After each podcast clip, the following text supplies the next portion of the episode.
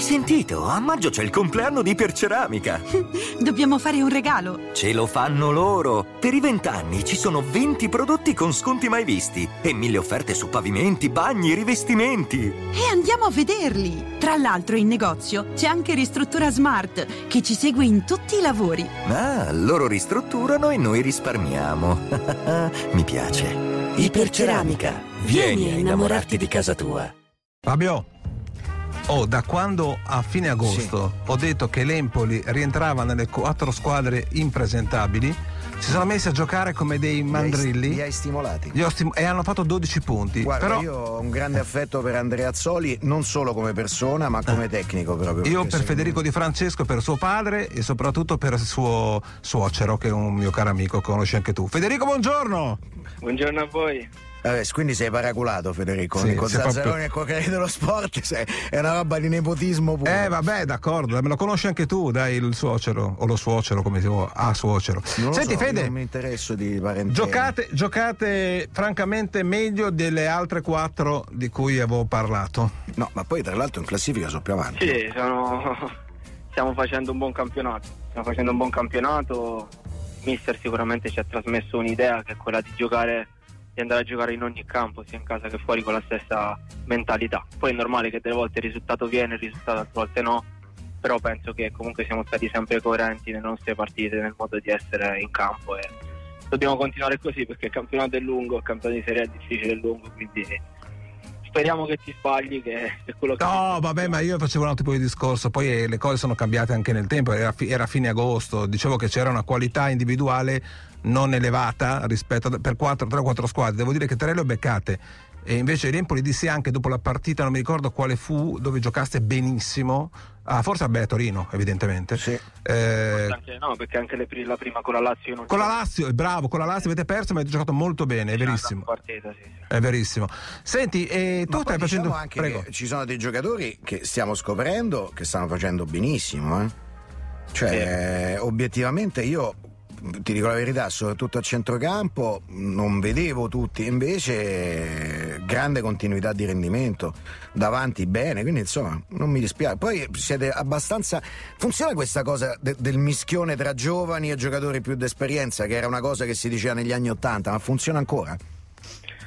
Guarda, alla fine siamo, ci sono molti giovani. La fortuna di avere un grande settore giovanile che ogni anno riesce a tirare fuori sempre qualche giocatore. Se pensi a Ricci, a, Come no? a Viti, che è un 2002 che ha fatto già 3-4 partite titolare, un difensore centrale molto forte. E poi ce ne sono altri dietro.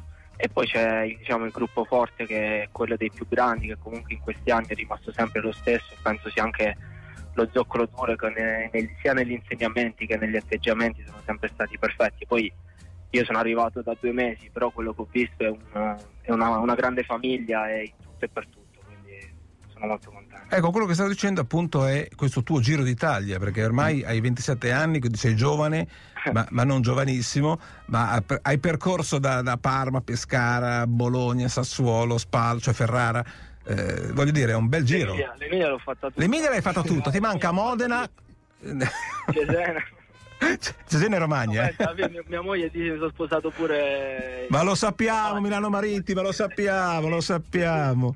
Quindi no, sì, insomma, sono tutte state tutte esperienze belle. Poi comunque l'Emilia è una, è una regione, una regione bellissima dove si vive bene. Io anche da piccolo, perché mio padre ha giocato quattro anni a Piacenza, quindi Eh beh, certo. ho vissuto anche lì.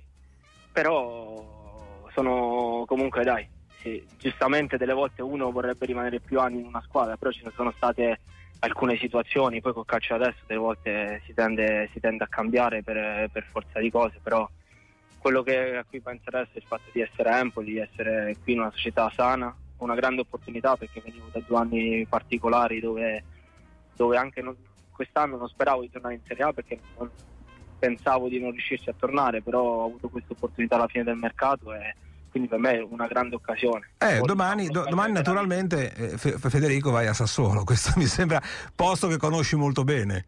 Sì, sì, sono diciamo una posto che conosco bene sia perché ci sono stato un anno io sia perché c'è stato mio padre tanti anni, Certo. conosco tante persone lì e comunque è un, un bel ricordo di Sassuolo e mi farà piacere rincontrare tante persone che conosco. Senti, le statistiche dicono che i giocatori che sono più decisivi per la vittoria in questo momento in Europa in generale sono i laterali. Cioè, se tu hai un laterale forte, o laterale difensivo, o laterale a centrocampo, eh, vinci le partite. Sen- si sente questa cosa in campo? Secondo te è, co- è così? Si avverte? Si sente il fatto che comunque nel calcio di adesso eh, spesso si costruisce da dietro e quelli che sono un po' più liberi di costruire sono i terzini o comunque i giocatori di fascia. Quindi se pensi che ne so a, a Cancelo nel Manchester City, questi giocatori che, sono, che hanno quella capacità di, di, giocare sia fuori che venire a giocare dentro al campo e quindi sono diciamo i, i primi registi, almeno a iniziazione, quindi forse quello che dici è giusto. Mm.